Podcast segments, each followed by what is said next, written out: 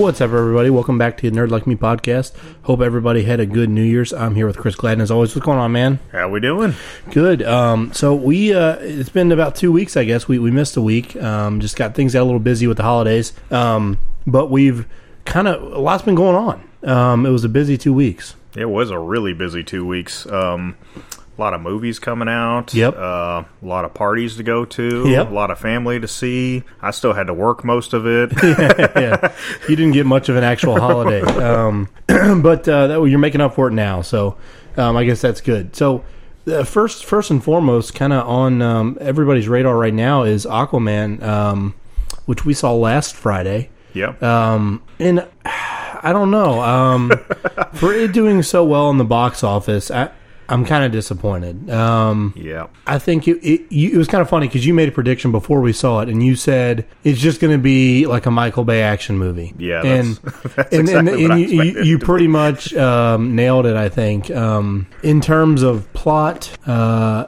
was all right. It could there were some, definitely some major improvements that could have been made. Um, the CGI, I'll, let you uh, do your piece on the CGI because I know that's something that you had a major issue with. I mean, Yeah, I mean, it just the CGI just didn't make sense to me. Like the whole.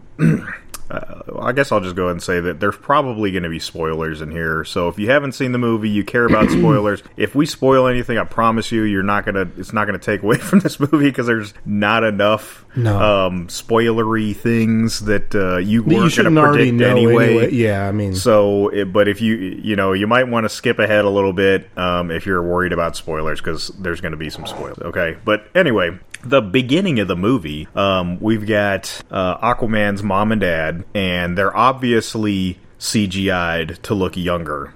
yeah, And the whole time, I'm like, what is wrong with these people's faces? Like, it's not, it wasn't even like, like, I had a feeling that they were made to look younger, but the whole was hard to time, I'm just tell. like, I'm just like, is that really what's going on here? Or do they just look really, really weird? And, uh, I mean, they looked awful. I mean, maybe maybe if you weren't paying too much attention, you you might have like overlooked the fact that they were CGI. But I don't know how anybody could miss that because it just it was a glaring issue for me. Um, one of my favorite things about these uh, superhero movies is obviously going to be the, the the visual effects. sure, yeah. I mean that's that's what we, we get out of Disney is awesome visual effects, and uh, yeah, uh, DC is not. we, we, we, said we don't quite get the same out of Warner Brothers or I mean, Sony or whoever. it I mean, the level of visual detail that they're offering is again. I know we kind of mentioned this before. Is more like made for TV levels. You Yeah. know, I mean, I don't yeah, think it feels more like it's something I'd watch on Netflix. yeah, and and like they did these really cool scenes um, that just didn't look right. Like they didn't match the actors, or like they just like the people that were in the scenes just stood out like they were in front of a green screen to me. yeah, Um, you know, I mean, some of the stuff looked really cool. There were a couple things that I really liked, and that's like the really dark scene. I think worked, and you can kind of hide some of this the, Yeah. the CGI. And I so like when they're like deep underwater, um, you know, those kinds of scenes I thought looked pretty cool. And I think the other part with that, with being deep under sea, like those scenes, you don't expect it to look 100% realistic when Yeah. somebody, like, because it's just not, like, it can't happen. So, Right. Mm-hmm. like, I'm like, all right, they're going underwater. It's going to look kind of fake. You know what I'm saying? Just because there, there is no alternative. So my brain kind of tempers for that. right? Um, one of the things I, you, you mentioned the the poor the poor uh, visual effects and stuff. I don't know if you noticed it, but there was this uh, early on in the movie when they were on, like the first very first scene when they were on the um, submarine. There was a point where like it was right when they revealed uh, Jason Momoa, and he he walks through some steam. Yep. and it was choppy as hell. Yeah. Like they forgot to record in a high enough frame rate, but slowed it down anyway to kind of give it this slow motion thing. And I'm Mm-hmm. Like, what are they doing? Like, like at that point, just shoot it again, or I, I mean, I don't know. It was just, but it looked terrible. Now, Um, and, and that could have, you know, that that could be the projector too. I mean, it might not actually be the movie's fault in that Ah, one scene. yeah, but, maybe. I mean, I'm not gonna, I'm not going to say that, that you're wrong, and it was it wasn't because it, it with the rest of the movie, it won, you could 100 percent be right, and it just happened. Uh, That's what I mean. know, I they was just like, missed that, yeah. but. Like I could see, you know, every once in a while, you know, those IMAX projectors do have a little bit of artifact, and I can't, I can't halt, them for everything. But uh, I didn't notice that in, at any other point in the movie. Yeah. So Yeah, that was my probably, thing. You're probably right. I, was just like, I, I just have, I, I'm envisioning this this scene in my head where the director's like, or somebody's like, yeah, that would look really cool if it was in slow motion, and somebody's Yeah. like, we can't slow it down. The, the it's not. Mm-hmm. We didn't shoot in a fast enough frame rate, and they're like, "No, do it anyway. See what it looks like." Yeah. And he's like, "Oh no, that looks awesome." and then all the film production guys are looking at each other like, "All right," you know, because I can't Guess imagine. we'll edit that together. yeah, I guess we'll leave it like that. Um, but I, yeah, um, I mean, they could definitely take some cues from Michael Bay. They don't need Michael Bay's uh, lens flares or anything like that. But uh, I mean, a lot of a lot of the situations that uh, these characters were put in. Um, if they if it was a really bright room or something like that, it just didn't look real at all. It just looked like they were in front of a CGI, you know, room. Um, and I know that not it's it's hard to blend some of that that that fantastical Sure. stuff. Um, but uh, I mean, Well, other Disney's people- been uh, doing it. I was going to say other people managed to do it, right? Right. Like it's not like you know, it's not like it's 10, 15 years ago where the, the advent of the CGI is 1st Mm-hmm. coming around, and you're kind of like, all right, it looks pretty good, but Right. the- you know, it's CGI now. I mean, what's like some of the stuff we see? I mean, I, I've never noticed that in one of the most more recent Star Wars movies. Yeah. The one thing I'll say though is that they probably have a significantly smaller budget than Disney does. I mean, I don't know. So, I don't then, know how so much then, more. in fairness, you you change the scope of what you're doing, right? yeah. I mean, that's the unfor- that it just comes with it. You have a smaller budget, so if if it were if it were me making a, the decision as a producer, um, whether with a limited budget do I include all these crazy special effects that are gonna be more obviously lowered in quality. Mm-hmm. Or do I either just not include those kind of elements to that to that degree, Right. Or do I find you know ways, creative ways to work around that some somehow? I mean, th- there's got to be some compromise, right? I mean, to me, I wouldn't make that decision. Also, it could just be that they just don't have the talent um, that that Disney's got right now. You know, that It could be. they can't afford some of those people, and that is the best that they could produce. Um, you know, and, I just, and- I mean, they have to have enough of a budget, right? I mean, at least to get decently talented people to do. Like I said, I think the problem is your scope's just too big. yeah, You know, I mean, um, the, the the old adage is cheap, fast, and reliable. I mean, Mm-hmm. with with cars, right? So pick two. I mean, and kind of you get to the same thing. I think when you get to any kind of project, right? Right. You you can't if if you want to have everything, it's just going to be expensive. And if Right. you if you don't have the budget, then you have to make a compromise. And in my opinion, the compromise you don't pick is well, it's just going to be a little little shittier looking. What's going to be funny though about all this is that Jason Momoa is going to be in every movie now. Oh yeah, he's he he has made so much money. Like no, I don't I don't even mean already. Like just just this put his career probably to the next level. Oh yeah, because I Um, mean they've they're, they've hit what almost nine hundred million dollars with this movie. So Yeah, something like that. I mean they're getting close to the billion dollar mark. Um, so which is I mean, certainly a first for them. I'm sure. yeah. Well, um, Or did Justice League do it? Or um, no, um, Wonder Woman got close, so Okay. it, it surpassed Wonder Woman. I think Wonder Woman was like eight hundred and forty million, some somewhere in the Yeah, yeah. eight hundred, the, the mid to Still low pretty eight good, yeah, hundreds. Yeah, I mean they did a they did fantastic with that movie. So they just need to make a movie of just the two of them together, and let's Yeah. let's see what happens. Um, Um, I, one of the things that uh, I, I don't is kind of funny to me is that I'm hearing plenty of people talking about going to see this movie that normally wouldn't want to go see an Aquaman movie just because Oh, yeah. Jason Momoa, and and that's fair, right? Yeah. But I guess for me, I'm sitting here thinking, well, I've literally never once gone to see a movie because of like a female actress.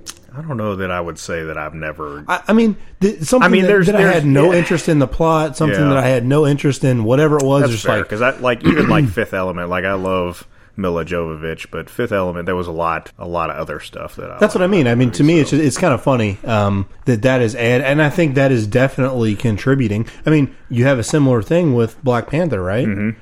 You have it appeals to a certain demographic, and then all of a sudden your box office numbers are crazy, mm-hmm. and and then people, and this is this is my nitpick though, and this is why I'm going on on this tangent because I don't mean to be political or, or whatever, but in retrospect, people look back at these movies and say, "Oh man, these movies were phenomenal." Look at mm-hmm. their box office number. Yeah.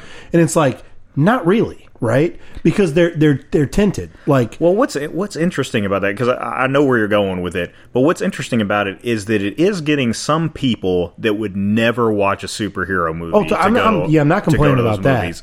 Like you know, I, I told you the the story about the other day that my dad, my stepmom went and watched Aquaman. Yeah. and uh, you know, my dad's retired military, and so they got tickets for for cheaper, you know, because they give military Yeah, yeah. discounts and whatnot. And uh, at the end of the movie, he says that she looked over at him and said that she loved that movie so much that she wanted to give him more money.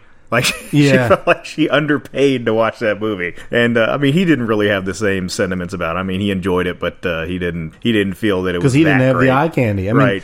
um, but I guess my point is is for the sake of um, I guess really just people like standing up for the or, or or arguing for certain movies or what what makes a good movie. You're gonna have people referencing box office numbers as a metric for how good a movie is. Well, Yeah. it did so good. People loved it. This many, and I'm like, yeah, but they're artificially inflated because you have, if we take a certain percentage of the population, like you said, that don't normally go see a superhero movie, and then all of a sudden they go see a superhero movie for reasons that are completely and totally unrelated Yeah. to superhero movies, mm-hmm. that doesn't count. But now, but but but now we- you know Maybe, now my maybe. stepmom is might be Right. might be more willing to go see some of these movies. Sure, I mean, I- especially if it's not a bad thing. I'm just saying, but because then it, it, grows the demographic for the next Mm-hmm. movie, right? Potentially, I'm just saying. I think it sucks because I've already seen it somewhat online and, and on other places where people are like this movie is so good. Look how good it's doing in the box office, and I'm like, I don't know that that's a good metric to use. I mean, I understand. Like I said, I understand where you're coming from with it, and I don't disagree with you.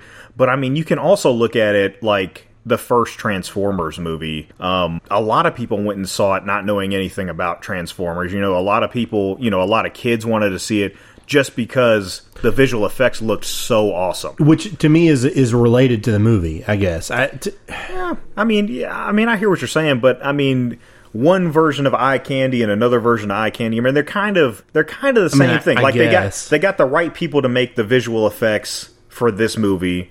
They got the right guy to be the visual for this movie. I guess. I mean, I, know, s- I- I see that. I see. I'm just being the devil's advocate here. No, I mean, I, know understand. what you're saying. I understand completely. Um, I guess for me, the one, the one, the, the difference though is one's related to the subject material of the movie, Mm-hmm. whereas the action and the visuals in a Transformer movie is about the, that. Right? It's yeah, it's cool because it's giant robots fighting. Yeah. Like that's one hundred. That is the plot. But to Whereas- be fair, in this one, they're reinventing Aquaman, right? I know, but they're but my point is the the draw to it is an attractive male guy, which that's not part of. I mean, could it be a tangential part of Aquaman's character? Sure, but that's not the point. It like I would actually be more okay with it for somebody like Superman or Mm-hmm. somebody like Batman, where them being like an attractive person that Yeah, you but know. you can't get shots of them without their shirt on. I, I know, but that's that. Well, that at even, least not for half the movie. that even further that even further kind of illustrates my point though right is they're kind of yeah. taking advantage of that fact even though i mean i don't remember seeing aquaman in any, any comic shirtless yeah, he was always wearing that goofy ass outfit yeah. so that's my only problem is it is they're taking it kind of and, and they're using it kind of as a, a, a boost which when really it doesn't have anything to do with the movie Mm-hmm. the plot the character it's just like we're gonna get an, you know i mean it, people do it all the time don't get me wrong i mean there are plenty of movies that hire actresses that are attractive and put them in not a lot of clothes and it's it's certainly going to sell more tickets Yeah. which I, I can't fault people for doing that. I, I, the only part I nitpick at is that in retrospect, when you compare movies by their box office Right. numbers, then it's kind of not apples and Yeah, people are going to say that this was a great movie because, it sold X tickets. Right. When in reality, a lot of those tickets that were sold had nothing really to do with the quality. Really, of the, the, metric should be after the movie has been out yeah, and DVD sales. like second secondary market yeah. stuff. Yeah, for sure. DVD sales should should really be what we we metric these things off of, and I guess it's harder because people are metricing whether they buy a DVD off the you know off the the movie ticket sales or whatever. But I mean, really, I, mean, most people don't buy Blu-rays unless they really really like the movie, right? I mean, there's Yeah. people like me that I You just, just want them all. Um, you know, Except but- for Godzilla and Unbreakable, two of two of the things we wanted to watch recently. I'm I'm really disappointed in myself that I don't have either of those.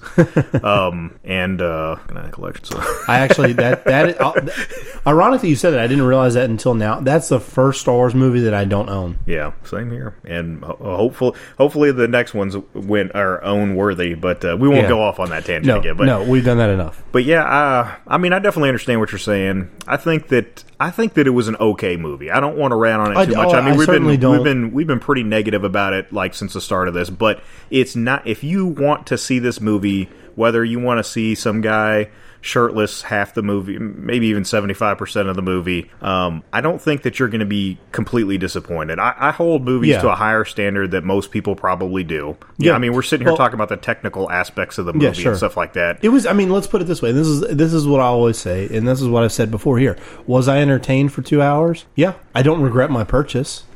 I give a movie a, a mov, movies lose a star every time I look at my watch, and I looked at my watch twice. So out of five, That's fair. it's a three for me. I mean, and that's I think that sixty percent, or well, and- that's more, yeah, sixty percent. and I think using that metric, that's probably about where I would put them. Yeah. Um, the only movie that I will give an exception to um, was Blade Runner. what Was it 20, 29 2049? Yeah, yeah.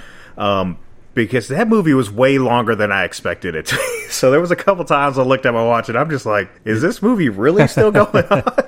but uh, it, that movie's really slow. So, uh, and that was a pretty good movie. But uh, Yeah, I, I thought it was pretty entertaining. I mean, it was, Yeah. Mm-hmm. there were good action scenes. Could they have been improved from a technical perspective? Certainly. it was s- super cheesy. Though. Yeah. Like the, There was the a whole love was really scenes and stuff yeah. like that. I'm just like, man, like I kind of got the whole thing about him. You know, his dad going to the to the dock every day. I mean, I feel like that that's an appropriate Sure. level of uh, you know romance in the movie. I think that that that added to the movie. Um, because you can, you, you know, it kind of like every time he walks up there, you know, it kind of breaks your heart a little bit because she's not there. Um, but you know, him and the princess or Yeah. whatever, you know, I don't even remember. definitely She, cheesy.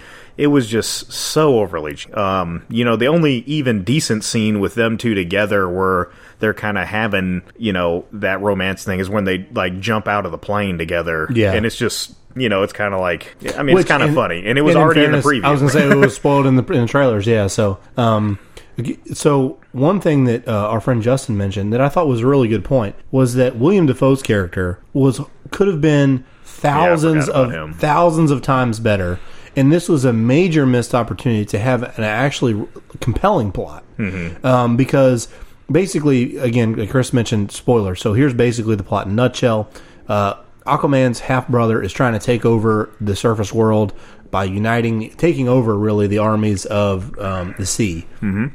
And um, William Dafoe plays like this royal advisor, basically that was loyal to Aquaman's mother. yep Um, and he, when Aquaman is on on growing up on the surface, like sneaks him away to train him and, and teach him how to be an Atlantean and all this kind of stuff. Um, and, and the whole time um, is also still advising his half brother. Um, and and he's really kind of really playing the voice of reason a lot. He's Right. not he's not egging him on or anything like that. Um, but Justin made a really good point that that, that advisor character is almost always um, classically the bad guy yeah and and especially with William Dafoe, like as an actor, and he just plays those characters freaking perfect, Right. And he and my thing is he didn't even have to be the bad guy. He just didn't need to be the good guy. Like he Yeah. could have been The- like the a voice of chaos or something, like yeah. just something different than just that I don't know. I- creepy smile.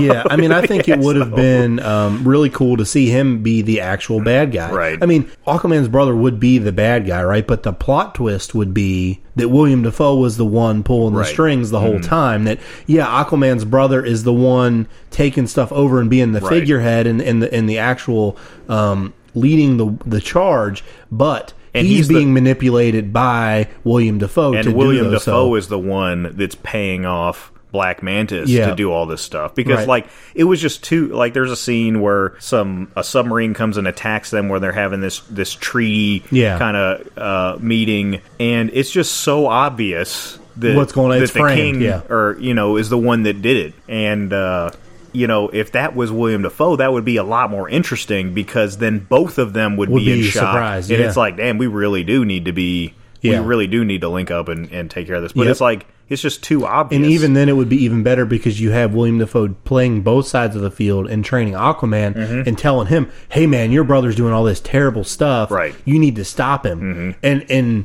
I mean, you know, I don't know. It just it, I think it would have been a much more riveting like plot reveal if because if you didn't know that. Right. If you went the whole time and you just thought William Dafoe was sneaking away to Aquaman Yep. and um and you know get tra- hey trying to get him to stop his brother and then you find out towards the very end like oh shit he's the one that's been causing this whole mess in the first place. And the whole time he's wanted this golden trident. for himself. So he could be yeah so he could be Atlanta yeah he's somehow gonna steal it at the very end Mm-hmm. or something. Um so yeah I don't I don't know. I, I thought it was all right. Um like you said I, I think a three out of five is probably about where that needs to sit. Yeah, but I mean it. It was it was good for a DC movie. I Yeah. mean, I would put it about. I- I'd put it about yeah, second. I mean, just under Wonder uh, Woman. Wonder Woman. and Uh, then and then Justice League probably for me you think that Justice League is above Wonder Woman? no Oh, no. okay, it's third. Yeah, okay, yeah, yeah, correct. Okay, I'm sorry. I thought you were going No, up. I'm like, no, no. yeah, it, it, and, and I know what you're going to say. You're going to say Man of Steel, probably.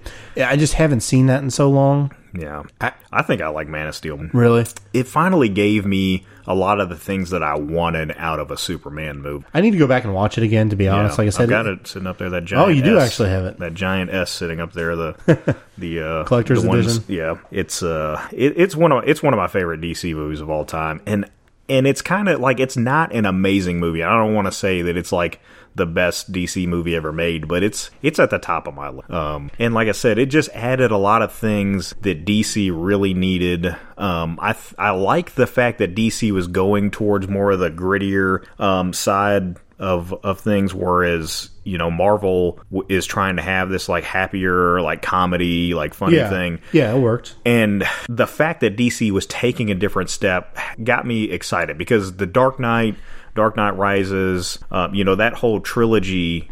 I thought was was pretty fantastic, and it was taking that kind of grittier, Oh, it had a great feel route. to it. Yeah, Um, and I really, wi- you know, when I saw when I super when I saw Superman, I was really thinking that okay, this is the direction that they're they're completely going, and I and I really loved it because it was so different, and it wasn't competing with Marvel on a head to head basis. No. you know, but now. They're trying to get to that point where they're fighting with. Marvel on, on a head to head basis, and they're they're failing at that. I mean, I don't think that any of the DC movies come that that even compete with the top 15 Marvel movies that have come out. You Yeah. know, I mean, they just they just really don't, especially the ones that have come out recently. I mean, there's these Marvel movies just keep getting better and better. yeah. Well, And they're it's- they're perfecting their formula, right? I mean, that's the thing is we're talking.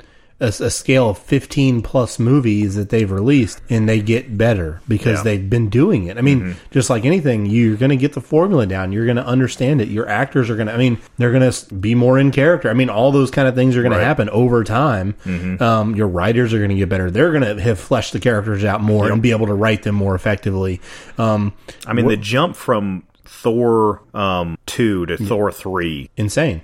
I mean, it's just. I mean, you could forget about the other two movies and never miss them. But that third one, it belongs in the MC. You know what I'm saying? Like I that like third, the first two. I mean, not that they're I thought that they were okay. Yeah. The first one, the first one was okay. The second one was more questionable. was pretty sure. mediocre. Yeah. Um, I mean, Natalie helped a foot, but uh, yeah, I mean, I think that I think that they're finally starting to see, I guess, what they need to do to make a better movie. And unfortunately, it seems like right now it's just It's a day late and a dollar short. I Yeah, mean, and they're me, trying to find you know actors that are that are going to be that are going to meet that appeal that they need. But I mean, Jason Momoa as an actor was not that great in the movie. I don't think. Um, there were some parts that were really good, like some of the action scenes that he did. That's like what he's his, good his at. choreography was really good, but his like him talking and like portraying a character, he doesn't have that same like charisma that like Chris Hemsworth does. Yeah. Like, and because I feel any like of the Chris.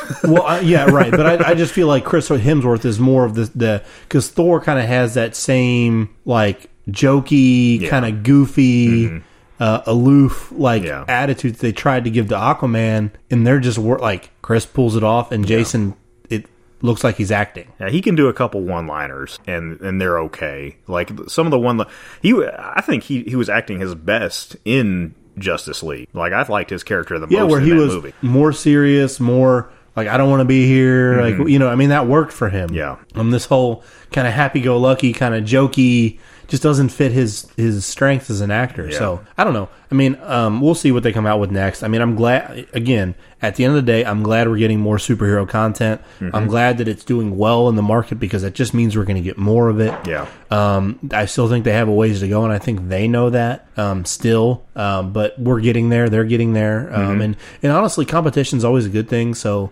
uh, the more that Marvel and the more that DC improves and pushes Disney, I mean, that's only going to lead to even better stuff. Yeah. I mean. You know that's the bottom line. Is if the, if Disney is in this little world of their own, operating and, and owning everything, then they don't have the drive or, or purpose to, to do better and to Oh, yeah, improve. and, and, absolutely. um, so, so, so the simple fact that DC exists and they're making eight hundred million dollars, nine hundred million dollars on a movie, the fact they're showing they can do that, Mm-hmm. um, is going to have to make Disney kind of shake, shake, shake it up a little bit. I think, and kind Oh, of, absolutely. kind of maybe um, put some spin on stuff, and, and we'll see what they come up with. So, Yeah, if you guys liked, if you guys seen Aquaman and you liked it, tell me why you liked it. And I, I don't mean that like in an argumentative way, No. but I'm just curious, like what people, because I've seen a lot of people love the movie. like, what did you like? yeah, though? right. What it, what was it that that was compelling about that movie?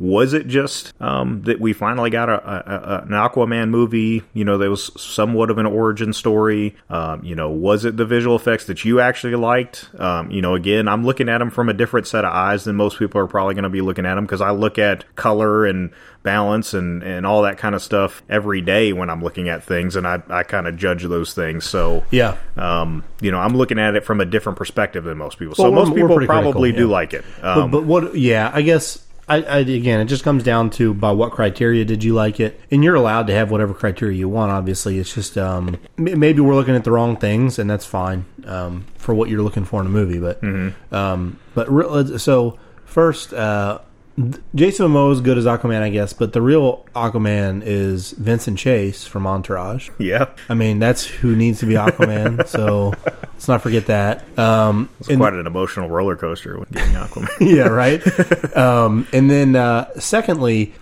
everyone i i likes Jason Momoa and he's a cool Aquaman, but he's only so cool because he's Mandalorian, which apparently no one has picked up on because I've not heard anybody talking about that. right, But his dad is Jango Fett, so I mean, it's obvious that he's going to be a badass. right. Well, I mean, I don't know.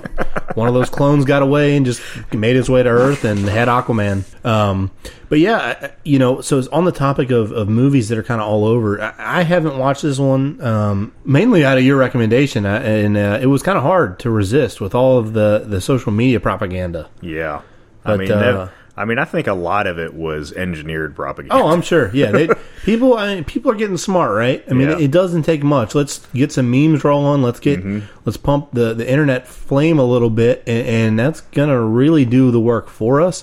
It's dumb to spend money um, advertising on TV because Oh, I'll be. I'll be honest, I don't watch TV. I haven't had cable. Yeah, in probably I mean, ten years. so so most of your key demographic, if you spend money on TV advertising, isn't going to see it. right, Um, if you spend money, even I mean, I'm even venture to say on YouTube ad that might be more effective. Mm-hmm. But it's I don't really watch enough YouTube to get enough ads. Yeah. In a, in a relevant time period for a mo- something like a movie release. Um, so really, you know, if you were to somehow socially engineer your ad so that I see memes and I see stuff getting shared on Reddit and on Facebook and on Instagram, I'm much more likely to at least be aware of what you're trying to do. Oh, yeah. Um, and I think they played their cards right there for especially sure. if it's Sandra Bullock. Yeah. you're probably going to be doing pretty good. Which it's funny. I didn't even know she was in the movie. It actually took a couple, uh, like probably a week of it being out for. I was like, "That's Sandra Bullock," Yeah, and uh, and no one was talking about it. And I'm like, "How does how are you guys not talking about Sandra Bullock being in this movie?" Like, yeah. I mean, most. I guess just a lot of people just don't Yeah, know who. So, so we're talking we're talking about Bullock Bird Box. We haven't we haven't gotten that far yet, but Bird Box is, is what we're talking about, um, which has been wildly popular. I would venture to say on social media, Yeah, um, for apparently little to no reason. I just, I really don't understand what people's fascination with this movie. Um, the only thing that I can think of is that these people haven't seen The Happening. Um, so Which spoilers, so that's- I mean, spoilers. that's it's the exact same movie. I mean, I, I don't care. Like, it's not going to hit point for point. but where it really matters, it's basically the exact same. Um, so, Bird Box, again, spoilers, because I'm, I'm going to just go ahead and give you the plot of this movie, is about um, these people um, start seeing other people committing suicide and they don't understand what the deal is. And Sandra Bullock's character is this really depressed, um, like introverted person, um, and she's pregnant. And her sister comes to visit her, and she, she she's also an artist. And you can kind of see in the movie that her art um, is somewhat displaying um, kind of her emotion in the movie. Like she paints like during while you're watching the movie and while she's painting, she's painting a lot of black. Um, there's a lot of uh, like silhouetting and kind of imagery, imagery yeah. and whatnot. Um, you see a lot of images of just like a person alone um, in some of her pictures, um, and people just kind of like isolated in, in blackness. And so you kind of you kind of get some of her personality from that. Um, so the movie starts going on, and all this stuff's kind of happening in Russia, and then her and her sister go to look for this horse, um, and they're driving around um, to go look at this horse because her sister like just loves horses, and I guess she owns like a horse farm or something like that, and all of a sudden hell starts breaking loose and people just start committing suicide. And they're like driving into other people and just walking in front of cars and and um, nobody knows what the heck is going on. Um, and so at a point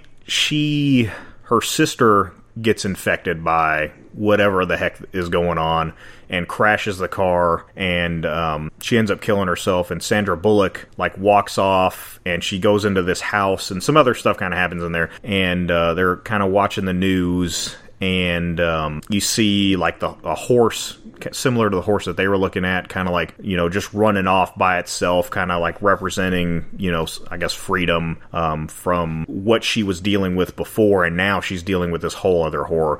Anyway i'm not going to tell you the whole movie step by step but basically these people start seeing these I don't know. I don't even know if they're beings, but these things. I guess they're supposed to be. They're supposed to represent demons or something like that. But you never see them in the movie. Okay, and every time that they're represented, you hear like this rustling of of wind going by, and people, if they see them, their eyes change, um, and they kill themselves unless they're already like mentally unstable it seems like if you're already mentally unstable then you become like a scion for these things there's like you start zealot. recruiting other people to come look at them and you start you know you like break into people's houses and and and allow these things in or or tell them people to look at these things and you know they're talking about how beautiful they are and stuff and and uh so which to me is kind of a cool concept. it's it's kind of an interesting concept but it just wasn't done well Well, well, so I Like- mean, yeah. So from what I've gathered and from what you've told me, the biggest, um, the biggest problem is a lack of a payoff. yeah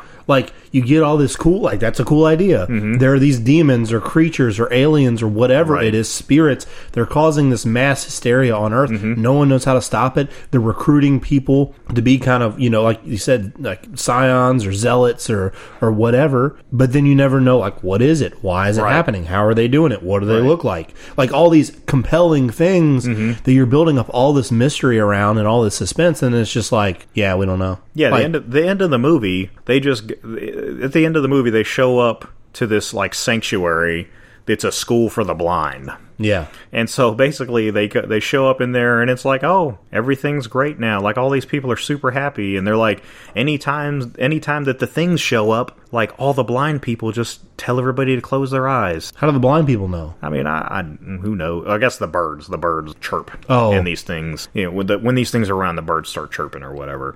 And so the blind people, I guess, like can still do things because they they've been doing stuff with their eyes closed their whole lives. So um, I don't know, man. Like it, like you never get to see what the things are, and I can kind of like I kind of get why they would do that just to leave some of the mystery. But you, my problem with it is, is you at the end of the movie, you're just left with, well, what the fuck did I, you know, what what just happened? Like I don't understand. That's like, what I'm saying. the There's point. zero payoff, right? I'm not saying Yeah. you have to conclude everything. Yeah. I'm just saying like there's no like resolution to any of it. Yeah, Like And what's the- going on? And what's nothing happening? was really that suspenseful. Like people are talking about, oh, it's so suspenseful and such a thriller, and it's like, like all of the suspenseful moments in the movie are so predictable. Yeah. that it's just like I just don't understand how people can be shocked by what happened because I'm just sitting here and I'm like, I knew that that's exactly what was going to happen. Yeah. Um, yeah, and and like I said, there you don't know anything about the world because nothing tells you anything about the world and what's going on. You don't. They don't tell you anything about why all this is happening. You don't ever get. Um, you don't ever get like you know the biblical side of it or Which know, to me would be the obvious thing, right? Yeah. If we're going to talk about these, like Yeah, it's like is revelations, or something. Yeah, yeah the but you don't get ending, any of that, and it doesn't have to be that. But tell me what it is. Yeah, you know, There needs to be something, right? Right. There, there, there needs to be some significance to it, right? like what, what, it- whatever that means, how, how it's happening, why, like why is it happening? Yeah. Mm-hmm. what's doing it? Not you don't have to answer all those questions, but give me something to bite into and be like, oh, now I get it, kind of thing, right? Right. Um, and in the happening, spoilers, if you haven't seen it, you, you're like 10 years late. But in the happening, you at least find out. Like the, it, it's kind of weird movie. Like it's not my favorite movie ever. It's kind of weird, but you find out at the end of that movie that it's the plants that have been doing this this whole time. And and, and lo and behold, every time that the plants start um, infecting people to kill themselves, you know what? You know what happens? Some wind blows and Yeah. the trees rustle. Yeah, just like in Bird Box. And it's just I'm just like serious like Bird Box you guys got you guys couldn't, you know, come up with something a little bit more interesting, like make them look like Predator or, or something. I, I don't know. Like I guess I'd be even more upset if they made them look like Predator, so I'll take that one back. But it's just I, I and I see a lot of people well I see a lot of people say that they love this movie and it but it seems to be about 50-50 that I see on this movie. yeah. I don't know. I- People either hate it like I do or they love it. And I just, and the people that love it, I just really don't understand where you're coming from. Um, if you haven't seen The Happening, maybe I can kind of understand why you would kind of like it. But again, like, it, it's not really a story. Like, if you look at how a story story, is a supposed to be written, you know, even the, I mean, even the climax in the movie wasn't even really a climax. It was just like I don't, I know. Um, Yeah. I don't even know how to explain it. The the story was so bad to me that I just I just don't even know how to talk about it. Yeah, I mean, uh, I don't know. I'm, I haven't, like I said, I haven't seen it. I probably will watch it at some point, just out of bo- like. But I have. It's gonna be one of those things where it's like I have nothing to do, yeah, and I've got two hours I need to burn through. Right. Um, but I have no desire really to watch it. Um, if they came out with a part two, I would say maybe watch it and then watch part two and just see if part two finally answers some of the questions that you have. But I mean, I think it's uh, you know I hate to keep going back to the Last Jedi, but it's just kind of like that. Like it's just there. The end was not satisfying in any way. It was just more disappointing and it added more questions, and that's not a good thing for most movies. Like you want to ask questions about a movie, but not of the pivotal parts of the movie that make a difference. You know, you want to have some mystery um, and some things that that make you talk about the movie, but you don't want to talk about how you don't understand what's going on in the movie. yeah, yeah. So I whatever. I just figured we, we had to talk about it since you'd watched it, and, and it's kind of all over uh, everywhere. Um, so yeah, uh, maybe they will release a, another one. I think there's a book. Yeah, yeah. The book is apparently really good. So yeah, maybe that's. I don't know. Maybe read that and get back to us, or listen to it on audiobook and get back to us. Probably could. Well, I'm just saying, yeah. um, but anyways, uh, so yeah, I think that's. Uh, there's some other good movies out that uh, we haven't seen yet, but we're, we probably are on the radar. Um, Yeah, Bumblebee Spider-Man, and Bum- Bumblebee. Mm-hmm. Yeah, so those two, I think it, we've heard good things about, um, and we'll probably, you know, when we have some some time, to go check those out too. Um, yeah, like you, you said, it, interesting that you didn't really like the cartoon thing with with Spider Man, which is interesting. well, I don't dislike it. I just don't usually go to movie theaters to watch cartoons. Yeah, Like when I like just like I don't usually go to the movie theaters to watch comedies unless it's something that Yeah. I really want to. You know? yeah, yeah. It's just the the visuals on a cartoon are just not usually as impressive to the point where I, I feel like I need that theater experience. Sure. I mean, you're I mean you're paying the same price as buying a DVD Yeah. or a Blu-ray to go watch this movie. You know what I'm saying? So I might as well just wait till it comes out on Blu-ray and pick it up. Um, you know, because it, it, it it's probably a movie I'd only watch once anyway. So why not just throw it in the collection for the Yeah, for yeah. basically the same price? Actually, it, it's more expensive to go to the movies because I usually want to get popcorn and, and a coke. Um, so you're adding at least another ten dollars, 10 yeah, eight ten bucks, yeah, So, yeah. I feel you. um, but Bumblebee, I probably would want to see in theaters. I've heard Yeah. I've heard a lot of good things about that. Um, I like seeing Michael Bay movies in theater. Um, I think he is the one that's directed this one. I actually don't know. I'm, I'm not 100 percent sure, but I, I would be surprised if he didn't. yeah, but, I mean uh, Bumblebee looks the same. So I mean, all the art of it looks the same. So hopefully he did it, but maybe not. We'll I'm see. not. re- I'm not really sure, and I'm, it's not really worth looking up because I don't really care that much. Yeah. Um, so then, I mean, outside of movies, um, you know, we've also kind of been toying. Well, you have kind of drugged me into another form of magic. yeah, Um, sort of. We haven't Car- got card got- magic. Yeah, magic. Yeah, Magic the Gathering magic. Um, so we've. I've only played Commander. Uh, well, I played Standard, I guess, but um, only seriously played Commander. Um, that was my introduction to the game, really. Um, and uh, I don't even know. I think I don't even remember how we get went started the the discussion. Um, Well, you were talking about wanting to play potentially play modern because you were starting to buy you know you're starting to buy shocks and, and fetch lands and stuff like that and you're like well I might as well play a format where i can use these two instead of just Yeah. in, in commander and i think that's kind of where we got to that part um, and then I was like, well, if you're if you want to play modern, like, what do you think about legacy? because a lot of you know a legacy is is you know an eternal format. It's it's got cards from way you know 25 years ago. Um it's a it's a bit more expensive but you can you can get decks for similar price to modern decks. Um but I like Legacy a lot more. Uh, modern, a lot more people play Modern because it's a little bit cheaper. Um, it's a little bit wider of a format, which is good and bad for some people. Uh, for me, it's not as good because I want to study the format and I want to understand it. And Yeah, you wanna know it in and out, yeah. yeah, and I don't want to have to know, you know. 40 decks compared to like 15 decks. Um, plus, Legacy, like I said, it's it's more about um, instants and sorceries and that kind of thing as opposed to creatures. Whereas And- modern and is more- combos, too, Yeah. Um, and in modern, it's more about the creatures, which I, I mean, I do like creature based decks and stuff like that, but I like the thought processes that go through legacy decks. I mean, they're just much more interaction, right? there's a lot more interaction. Um, sometimes it's not as positive of interaction because sometimes you can really shut somebody out of a game in Legacy. Um, but you've got to play. You got to play to your outs, um, and you can come back from from being in a really bad spot in Legacy. Sometimes um, it takes a, a land and a, and a brainstorm, and you're back in the game. Yeah. but uh, it, it's just a much more fun format to me. Um, there's a lot more thinking that you have to do.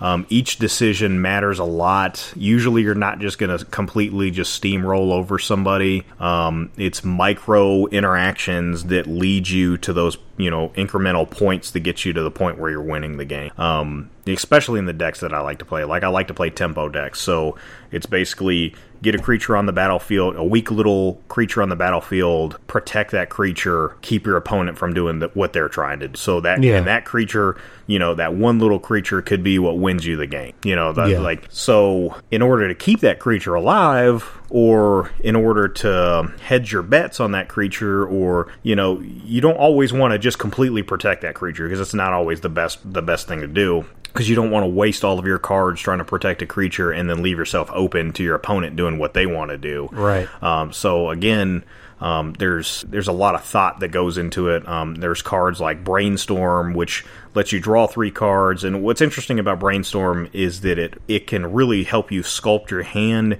It's a really powerful card, but it doesn't do much. You know, like in the actual game terms, it doesn't do much. So what Brainstorm says is you draw three cards, add them to your hand, and then put two cards back on top of your deck and it's an instant speed so you can do it any time that you want um, and what a lot of people do is they'll take the two worst cards in their hand and they'll put them back and then they'll use a fetch land and shuffle their deck so now those two cards are no gone. longer on the on in their Uh, deck well, ideally. Right. Statistically, they're probably not still sitting there. Um, and you know, now you've got like a fresh top of your deck, so now you know you're going to be drawing into more spells that are going to help you to win the game. Um, Force of Will is another really powerful card, and again, it doesn't really do much on the surface, um, but it protects you um, because sometimes people in Legacy people can win on turn one. Um, so basically, there's combo decks that if you don't have a Force of Will in your hand, they're just automatically You're gonna gonna win lose, the game. yeah. And what Force of Will does is instead of having to pay mana, it has an alternate cost, which is you discard or you Exile. exile a card, a Oh, blue if it card was from your discarded, it'd be real good. Yeah. You discard a blue card from your hand, and then you pay one life, and you can counter any spell. So, some decks, um, like Show and Tell, which is the one that you're interested in, Yep. basically what they do is they, they cheat a really, really big creature out of their hand onto the battlefield that generally wins the game on the spot um, or gets you so that the next turn you're just going to win the game. And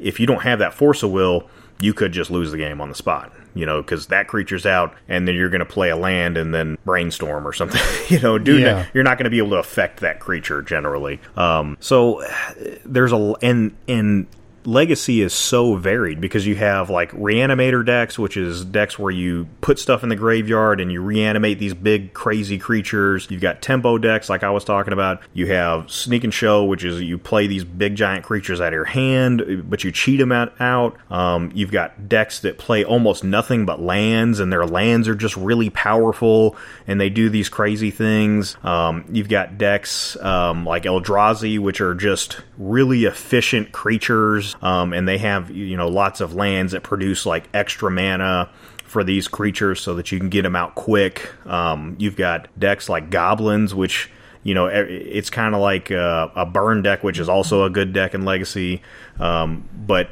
every once in a while these like goblin decks just show up out of nowhere and they just win tournaments and stuff. And i mean there's just so many interesting decks and the field is so varied that i think that you get a lot out of legacy. Um, you got storm decks which are another type of combo deck which i won't really go into but it's basically a, a deck that can potentially win on turn two. Yeah. um, you know there there's a lot to it and you have all these crazy powerful things but then you've got like i said tempo decks that fight through all of these insane things that are going on around them and they're just playing little one mana spells and it's like this you know and they're just fighting through it and i, think that that the fact that you can have um, a card like Delver a Secret, which he he's basically a three two uh, a three power two toughness for one. The fact that you can have a little creature like that that can you can hedge your bets on to win you the game in a field where you're playing 15 15 Eldrazi's that you know have Annihilator six which blows up all your stuff and they're like immune to basically all spells and you know it's just it gives you another turn after you cast like the fact that that little guy can stand up to that because of the other spells that you have just amazes me Yeah. you know and that's that's what i love about legacy um, so the deck that i want that i'm starting with you know we talked about you're doing the sneaking shows because you like big crazy monsters and uh, you know i think I like that- cheating stuff into play. yeah That's- you like cheating stuff fun. into play and you like combo now even though you hated it before it's cool Yeah. I've always been, you know, more of a tempo player, so I'm going to do a deck called uh, Death Shadow. And basically, what Death Shadow is is it's a tempo deck where you have pretty much nothing but free or one mana spells, um, and it has the little Delver of Secrets I was talking about earlier. That's the three two, um, but it also has Death Shadow, which is the namesake of the deck and he costs one black, um, and he's a 13 13, which sounds insane.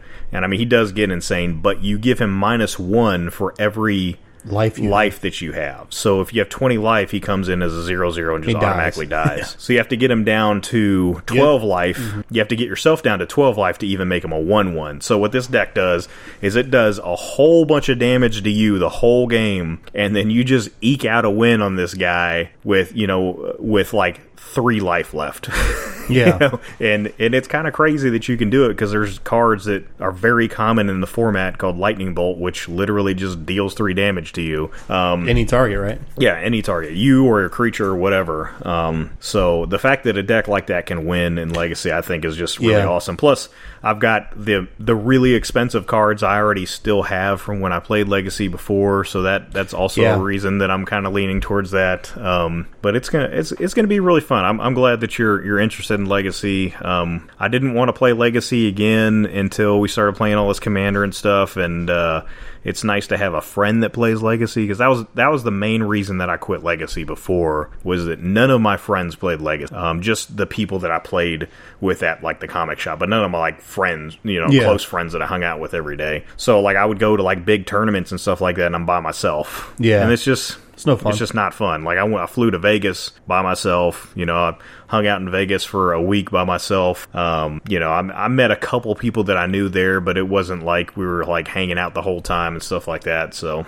it just kind of it just wasn't as fun because I didn't have somebody to talk about legacy Sure. with and you know that kind of stuff. So And even like we were talking about playtesting and doing Yeah. that kind of stuff. I mean, it's gonna it, it'll help certainly. Um, yeah, it's funny you mentioned you had the most expensive card. So I've bought um, probably I don't know. Let me look at my list. I want to say I've probably got close to sixty or seventy percent of the actual card. Like if we're talking by numbers, like I need seventy five cards, and I probably got sixty ish, seventy percent of those cards by number. Right. But I've probably spent, but I probably only spent thirty or forty percent of the money at most. Probably closer to thirty percent. Right. Um, because almost fifty percent of the value of the deck is concentrated in three cards. So really, and over fifty percent is concentrated in five cards. right. so it's it's kind of crazy. Legacy is not for everybody. If you're interested in Legacy, um, there's Yeah. other formats you should start with, and then if you're Yeah, still you know, interested if, in Legacy, If you want to play Magic, right? Like I would not start with this simply because it's such a money sink. Yeah. Um, and if you don't like it, um, it's not the worst thing in the world because your cards do have the good thing. That is the one good thing I will say about this versus another game, um, maybe like Pokemon or something where there's a it's just a standard rotation where Mm-hmm. Yeah. the cards you buy in a in a matter of three months might fall out of rotation and they're basically worthless. Mm-hmm. Um, the good thing about this format in Magic is even if you decide you don't like it, um, as long as you buy smart, Yep. um, typically like you're not really going to lose a ton of money. and you might make money. I You, mean, you like very said, well you very well might, and you could lose it too. But Yeah. I mean, my, my point being though, it's not like when you want to go sell a card that you paid five hundred dollars for, which is not out of the that's reality for some of these cards. Yeah. like even at the worst, I mean, yeah, it might be three hundred bucks. Mm-hmm. But you still get, you know, sixty percent of your value back, um, and, and assuming you've We used need to it. get Isaac to play Legacy. Yeah, yeah. you yeah, you know, but assuming you you've uh, you've you've played enough with it to Mm-hmm. even get to that point. I mean, that's getting sixty percent of your value back. You've spent maybe a couple hundred dollars, if, even if you lost money um, building and playing the deck. I mean, that's. But me I mean, there worth it. are there are budget decks now. uh, When I say budget decks, I mean we're talking about Legacy and we're talking about Magic here. Like Magic is not a cheap not it's anyways. not a cheap game. No, well, let, let's rephrase that. So it's not cheap to do it any level above entry casual. Yeah, You can you can 100% go buy planeswalker decks. You can 100% go buy pre-constructed commander decks. You can go buy uh, challenger decks. Mm-hmm. yeah, and you can you play. can still have a lot of fun. you can those. play Magic and you can have fun playing those. But as soon as you start to play with people that are constructing decks themselves, you're gonna lose. Mm-hmm. Yeah, Um, and that's really I, I just want to clarify that because I don't want it to seem like Yeah, I I, can't play Magic. people, yeah. because because what happens typically is people will buy something cheap, right? They'll really enjoy it. Mm-hmm. Then they'll see somebody else playing, or they'll play with somebody else, and yeah, they might get their ass handed to them. But that other person's doing some really cool stuff, and you're Mm-hmm. like, I want to do that cool stuff. yeah. And and then you kind of you know you dip your big your toe in, and then Mm-hmm. and then before you know it, you've spent five thousand dollars on cards. But um, yeah, I mean, it's just one of those things where in it in a even standard, I mean, is going to be probably the cheapest. But I mean, there are legacy decks out there that you can get into for the same price as a standard deck. Like goblins, I think you could probably make a goblins deck for 500 bucks and it would be competitive. Like goblins is one of the scariest matchups cuz you just don't know what the heck they have in their hand. Like they can have anything in their hand and uh, you know, it's it's always scary. Like anytime that somebody plays a goblin, you're like, "Is that one? Is that the one that's going to kill me?" Okay, not yet, not yet. right yeah no i mean I, you know i guess the difference being where you can certainly get a legacy deck for you know a quote unquote budget price you're just limited. Like Yeah. you can't look at the format and say okay i want to play this kind of deck mm-hmm. And then pretty much be in a reasonable price range whereas Yeah. with standard you can probably do that Yeah. you can probably play a lands deck, you can play a control deck, you can play an aggro deck, and you can probably all be in a reasonable price range. Mm-hmm. But that's not the case. Like if you're playing budget legacy, you're pretty much like, all right, I get to pick between these two. Yeah. You know, you can there are ways around it like you can buy about, some of the cheaper lands um, and you can kind of get away with it you can't compete at the highest level with those lands um, because they do damage to you. That's the problem with that's the difference between the lands in Legacy and the lands in Modern. Is the lands in Legacy are perfect. The lands in Modern do harm to you, and you're never going to see those lands reprinted from Legacy because they're on the reserve list. And if you're not familiar with what the reserve list is, is basically Wizards of the Coast, which is the owner of Magic the Gathering, made a statement years and years ago that cards from X day would never be reprinted because or functional recopies or functional reprints of those cards um, ever again um, because they wanted to maintain that collector's value. Um, and I think that that's a lot of people want to see the reserve list go away, but I think that the reserve list is one of the one of the things that really holds Magic together. It's the reason why this game is still around 25 years later um, is because partially because of the reserve list because they know people know that have been playing this game for a really long time that their cards that they've had since the reserve list are not going to just go from being really valuable to be worth nothing. Okay, when that that can happen, but it's going to happen gradually if that starts happening because Yeah. people are going to start trickling out of the and and you can just sell out of your cards real you know and just be done with it. But if they reprinted an Underground Sea, it would go from being worth 800 bucks 800 to bucks 200. to I mean maybe even less than that because if they ever did it it would depend on volume people would but- buy every single copy of that set that that they could possibly print. Like it would be so oversaturated and there would be no reason for wizards to not sell as many as they possibly could Yeah. you know? Um so i mean it could drop i mean it could drop down to 50 bucks you know if they if they reprinted enough of them um so that's i mean that's one of the biggest reasons that legacy is where it is and it, it's one of the people's issues with legacy is that it to get into legacy is not cheap um, but you can do it for cheap if you want to um, and you can still have fun and you can still play you just can't play at the highest level with with a budget deck um, and i don't mean like save i don't mean for the, the, legacy budget decks yeah save for the monocolored decks but I mean, like, you can't do it with it. You can't play my deck with all shock lands. There are some shock lands in it because it's part of the strategy of hurting yourself Right. so that you can do more damage. But you can't play at the highest levels because every percent counts. You know, when you're playing, if you're playing at the top eight of a Grand Prix, well i mean you you know you're talking one shock and one fetch extra mm-hmm. that's a lightning bolt that kills you yeah, I mean, Yep. you know, I mean that's that's the difference, right? You can withstand a lightning bolt versus you can't. I Yeah. mean, um, so I- yeah, I mean it makes sense, but um, again, the only I mean the only reason that I'm even remotely interested in doing it or, or okay with doing it is because I know that at the end of the day, like I don't have nothing. And I mean, one of the one of one of the other positives is that there aren't a lot of Grand Prix for Legacy. It's a good and a bad thing. But the reason that I think it's a good thing is is because it's like, well, you know that the one, uh, you know, the one or three. uh, I guess I think there's like three to five a year or something like that. Um, but you know you can plan for that one. If you want to go to one big tournament a year, you can say, okay, I'm going to Grand Prix Vegas because every year, hopefully, I mean, every year that I've I've been aware they've done Legacy. I don't know that they did Legacy this year, but I'm pretty sure they did. Um, but every every year that I've seen it, they've done Standard, Modern, and Legacy. But it's I mean, it's the best one to go to, and it's in Vegas, so you can do all the stuff you can do in Vegas on top of that. Um, it's well worth it. Um, but you know, you can plan for this one tournament, and you go and you play Legacy, you know, all weekend.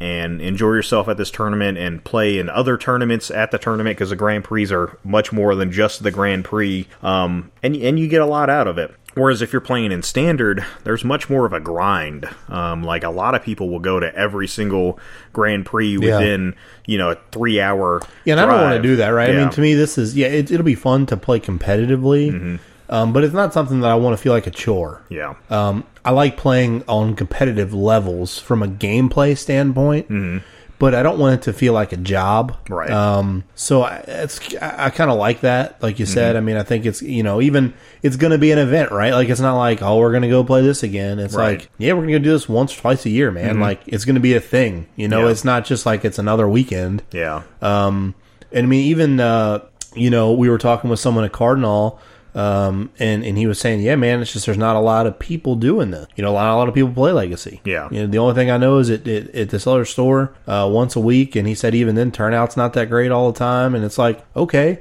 yeah, does that suck? Certainly, but it's not. It's not that uh, scarcity is a good thing, Right. Um, in a in a lot of respects, right? Because it's going to make it worth it. Like this is supposed to be a hobby. It's supposed to be something that's fun. Um, you know, it's kind of the same thing as uh, when you were 18. Drinking was a lot more fun than when you turned 21 yeah. because all of a sudden the thing that you could it was it was for the forbidden fruit the thing that you couldn't do all the time was now all easy and if it was Mm-hmm. Yeah. monday at 9.30 in the morning if i wanted to go get drunk at a bar i could do that Right. No it, it I mean, it- appeal that's another reason appeal, that right? I got kind of burnt out on playing the last time that I played is because I went to like every tournament that I could, and then I played Magic Online on top of it. So like three or four days a week, I would go to Yeah. to play in a tournament at through the decades, and then on Saturdays I'd go play in a tournament at uh, Bluegrass Magic, and then the days that I wasn't, I was playing Magic, you know, online. And again, I just didn't have anybody to talk to about it. So, like, that's one of the most important things to me about these games is the social aspect. Like, I can go, I can still talk to my friends that play at the card shop or whatever, but they're not like most of them are not like my good friends were. Yeah. I'm going to have like a real conversation with them and talk about magic, and you know, it's it's just not going to be the same. Um, but having a friend that you know, like a close friend that plays magic, uh, it makes it a lot more enjoyable because it's like, hey, you know, look at this card I got, you know, and it, Mm-hmm. it's not going to be the same. Whereas if you're talking to somebody at the card shop, you know, they just, you know, they're like, oh well, just Whatever. bragging about this card, Yeah, yeah. you know, it's just like, or you know, I've got ten of that card, you know, yeah, just, yeah. Well, I mean, and the other part is, I mean, we've we've talked about it multiple times on the show. The social aspect of any of these games, whether it's Mm-hmm. video games, D and D, Magic, Warhammer, anything you might play, the the thing that makes them fun is the people. Yeah. Um, which is why I, ha- I struggle a lot of times with single player video games. Mm-hmm. Um, it's why I, you know, I mean, doing something. Um, like what did I try and do? Uh, two years ago, I tried to play Warhammer, um, and I bought some, but I didn't. It was just me. yeah, I was like, I'm just going to buy these and, and build them and paint them, and then I'm going to go up to this, the Games Workshop store and I'm going to play there. Hmm. And I'll meet people. And I was like, it was really not motivating because, um, you know, there was just, it, it, I was by myself. I didn't have anybody to talk to about it. Right. You know, I'm looking at the rule sheets for these characters, and A, I have some questions, so it'd be nice to have somebody to kind of bounce ideas off of or Mm-hmm. try and work through it with somebody, or even, you know, someone that actually knows it or whatever. I Right. mean, um, just but the fact that it's like okay, I'm, I'm resor- I have to resort to every question I have, everything I want to do is is some online. I'm googling, looking through forums, Right. like that just gets old. And man. then a lot of people, I mean, like online is a good resource, but my thing about it is, is that if that's all of your experience with it, you're not really going to understand. You know what I'm saying? Like, and then on top of that, like some people online just don't a- give you good information well, you anyway. don't- what you never get is context. Yeah. I mean, a lot of times there'll be. Don't get me wrong.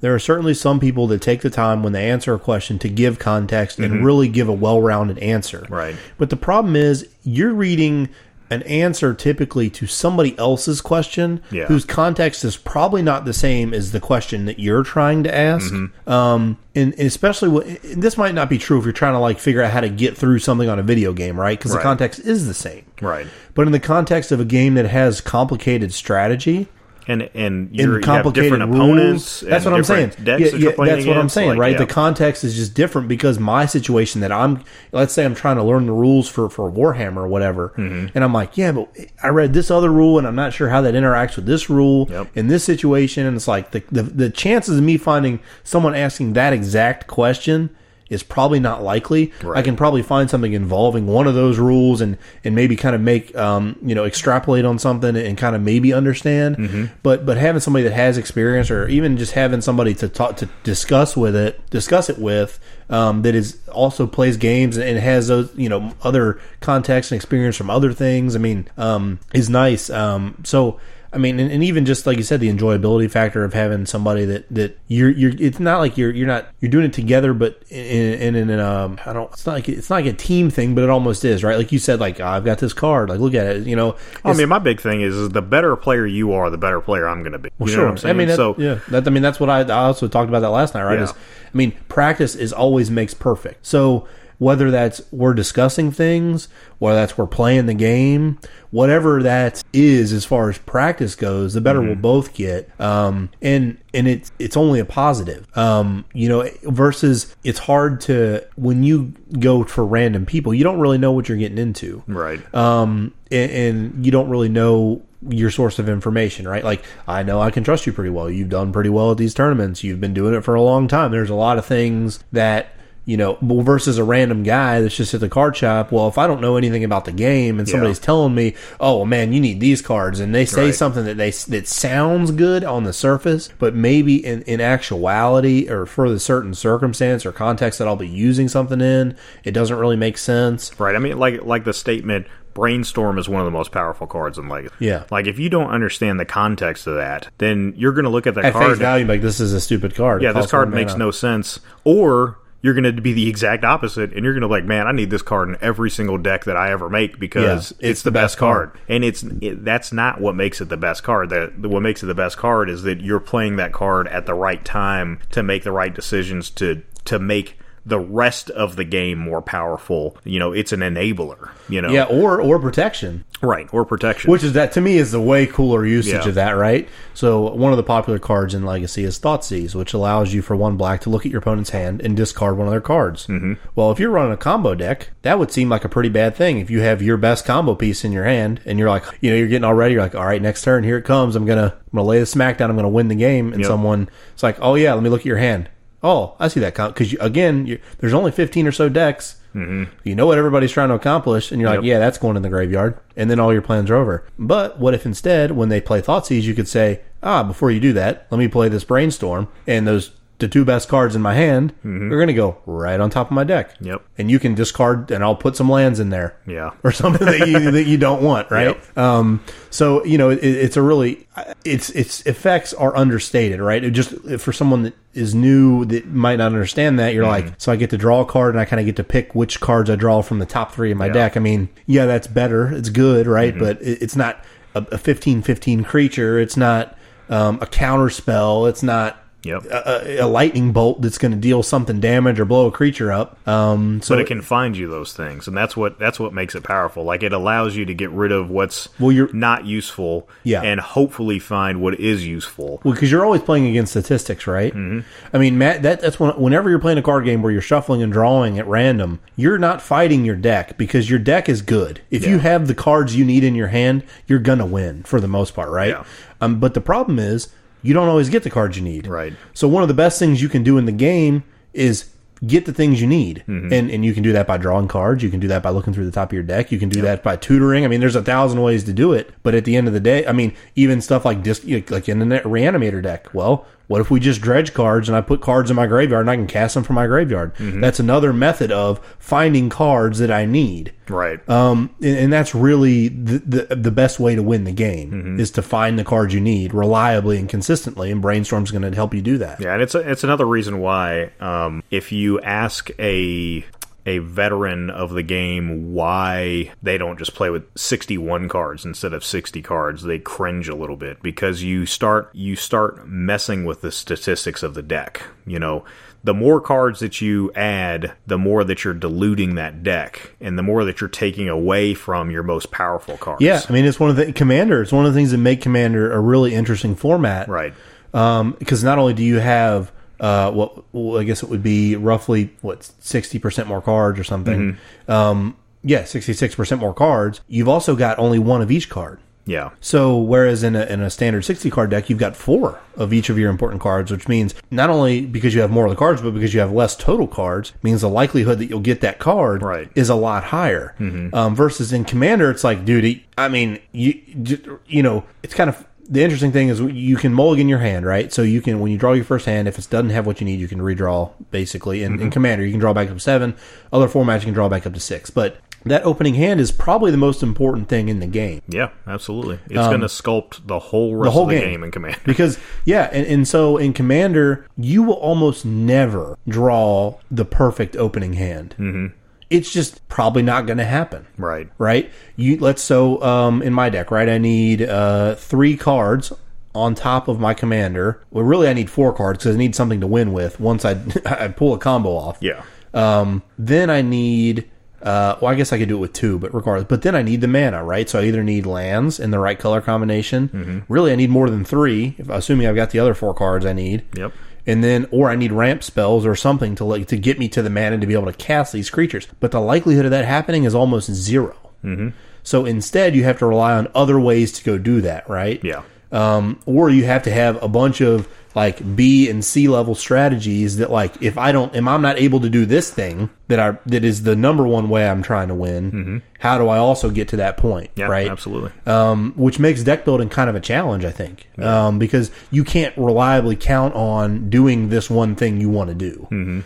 Um, whereas I think in Legacy, it's and it's one of the things I'm excited about is I think you can you can practice better, right? Um, because you're you're trying to accomplish a specific goal. The variety in hands that you'll draw is very different. is is a lot less. Um, the variety in cards you have to know how they interact with the other cards is a lot less. I, mean, mean- it, it's one of those things like you know even last night. Um, it was the first time I had played my deck um, since I I guess it was was it last night, two nights ago, Yeah. whenever it was, whenever we played.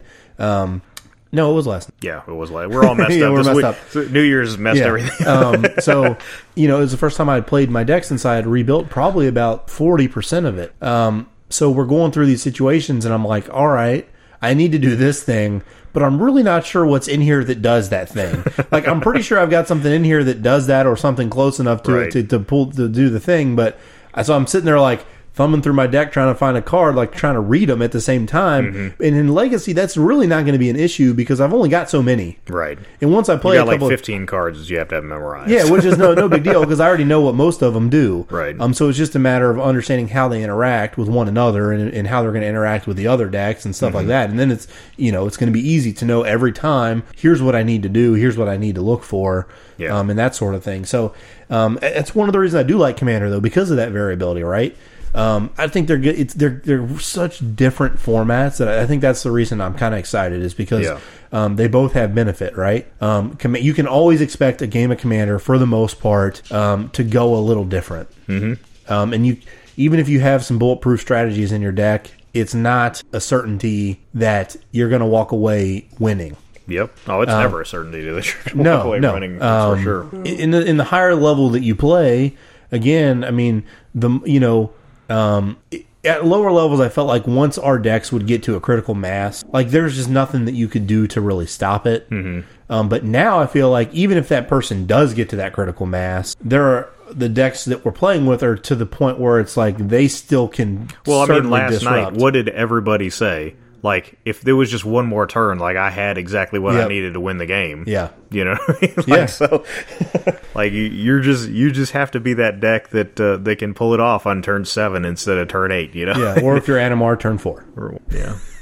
um, But yeah, but I mean, legacy is the opposite, right? So you you have this more these more consistent lines of play, Mm-hmm. um, and I feel like the reason I'm I'm looking forward to that is because sometimes in Commander, um, I feel lost. Like I'm like I know that I have the things that I need, and the things there are so many ways to approach a problem, and it's like, is this the right one, or is this the right one, or or whatever. Whereas in Legacy, I feel like once you get into the groove, it's going to feel much more. It's going to be more second nature. Like, oh, this. Yeah. Whereas in Commander, sometimes it's like, well, is this card the right answer, or is this card the right answer, or do I just do nothing and wait Right. and see what's right on the top of my deck? Like, you know, and that's the tricky part. Like. Do I play my commander now, or do, uh, that guy's got a bunch of mana open? Is he going to counterspell it? Mm-hmm. Yeah, I don't know. But but if I don't play it now, then I don't get to do play this card next turn, and that's and then will somebody else, you know, have their board state built to a point where I can't come back from it, and it's just more complicated, right. um, and it, I mean, it's good because it's it's critical thinking, but the problem is, is I just take too long. I think um, there's a lot for me to think about, um, and I need to probably spend more time look at like learning my deck. Um, but like kind of like what we talked about last night is, um, and one of the things I'm looking forward to with Legacy is that it's it's quicker to play. It's less of an investment, and and it is a two. At, at the end of the day, it's still a two player format. So. Yeah.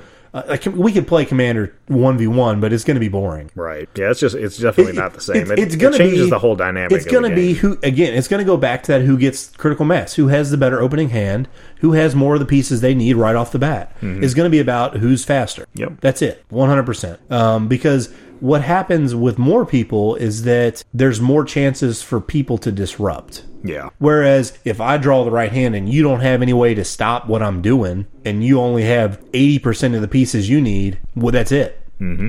But there's a chance that maybe the third or fourth player might have counter magic, or might have a board wipe, or might have a creature that's going to do something to, to disrupt me. Yeah, absolutely. Um, so, so in, you know, with more players, it kind of makes more sense. Um, versus in Legacy, you know, we and, and then it's also the game time, right? I mean, yeah, I mean, in Legacy, you know, in a tournament of Legacy, you have 55 minutes to play three games. right, Whereas a game of Commander, might be fifty-five to 110 if you're minutes. lucky, if you're lucky, a game of 50, only 55 minutes. yeah, I mean, most of the time it's about two hours, I would say.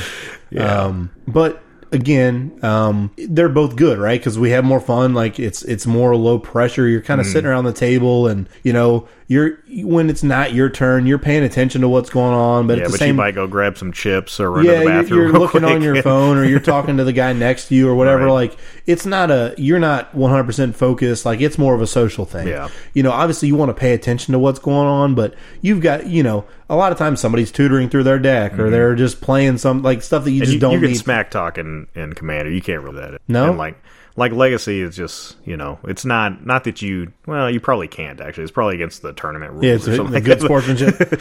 but I mean you know in Commander it's casual so it's not like you know it's not like you're really trying to insult anybody No. you know you're just just having a little bit of fun Yeah. So I mean, they're both different, but again, so we'll be able to play more. My whole point in that story was we'll be able to play more games more Mm-hmm. frequently, which will let me be better and know the deck quicker. So Right. that's one of the issues is we go play Commander once a week, um, and we might play literally. Sometimes we've gone up there played one game, mm-hmm. um, which when you got a, again a hundred card deck to learn, and every card is different yeah you know, it's going to take you a while to learn that deck. So again, with Legacy, it's like I feel like we go play for two, three weeks. I'll have played that deck more than I've ever played my command, any of my commander decks. right yeah um and like I said I mean you know if you wanted to play test or something like that Proxy them out on this yeah. kitchen table right here or, Yeah.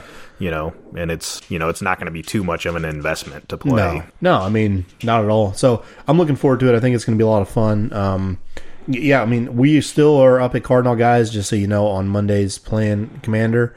Um, and don't feel intimidated again. I mean, we always are willing to help new people learn and, and whatnot. Um, you know, and I, I don't know that we actually. I think the only unfortunate part is I think we've. You might have some pre-constructed deck. I know. I think we've gotten to think the I point have- where we've kind of I think I might have one that I yeah. torn open. But uh, I mean, you know, if if you want to come play, We've got decks we, you can we use, can figure yeah. something out. I mean, like I've got a deck that that's pretty straightforward. I mean, you're just casting red spells. You're casting them on one thing, so it's not even like you got to really think about Pick a what- target, yeah. you know, it's just it's a it's a fun little deck. Um, and then I've got a dragon deck, which uh, you know I probably won't let you play with that for a while because I need to, to get some mileage on that one. Well, you're doing uh, pretty good for not having a lot of mileage on it.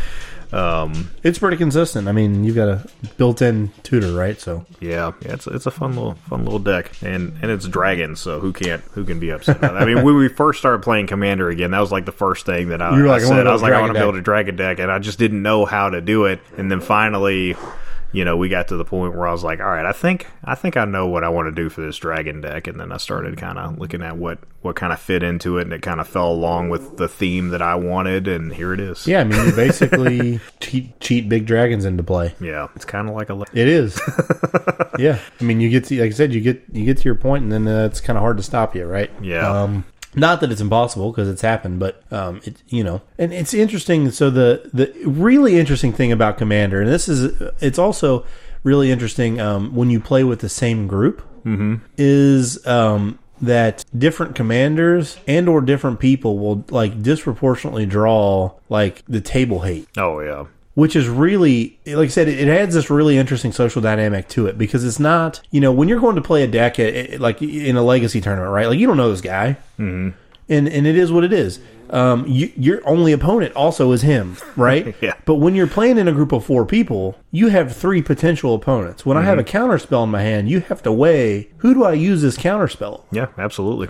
um, and that experience is going to be kind of tinted by um, oh this other guy i played used that commander and he did some crazy stuff and i lost really bad twice and, and so you're playing the same one so i'm gonna I got to Yeah. make sure you're not doing anything. Or or it's just you had a turn one soul ring. yeah, I mean it, that's what I'm saying. It could be anything though, right? It could also be I'm just picking on so and so today because I want to. Yeah. I mean, it could be any reason, Absolutely. right? Um, so it's just kind of interesting because there's a lot of times when you're sitting there playing the game, and you're like, "What the hell? Like I'm Yeah. really not even doing anything over here," and you're just you're all just shitting on me.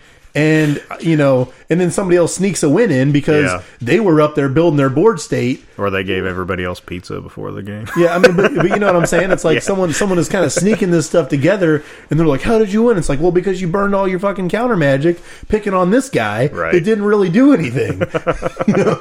um, but it kind of adds. it- It's it's frustrating, but it's also fun um, because you can kind of do the same thing too, right? It's as much as that happens to you, you can blow somebody else's stuff up for no reason too. Um, and and uh, it, it just the, the outcome is not predictable.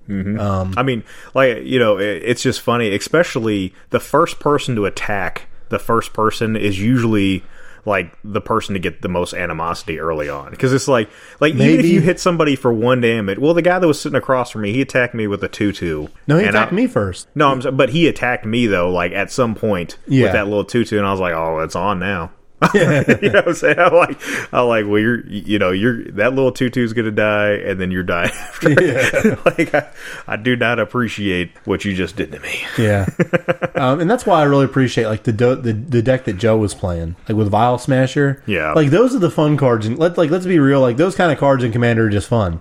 That that deck. yeah, So we played this game. Well, actually, we played two games with him, and he played the same deck. And so what Vial Smasher does is every time you the, play, no, the first first source. Okay, sorry. The first sorcery that you play every turn, or the, Every turn. the first spell that you play every turn, I think it is, not just sorcery. Okay. you hit me with guttersnipe. But anyway, it randomly targets any player or planeswalker. uh, that- Any that- opponent, Any, yeah. any opponent.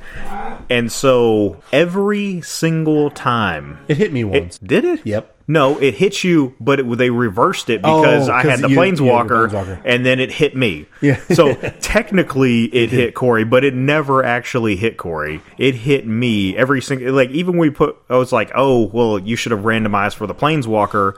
It didn't hit my planeswalker; it hit me, and I'm like, "What the?" like I was sitting at like twenty something life out of forty, um, only or just from this two two hitting me one time, and then this vial smasher just throwing everything that it could at me.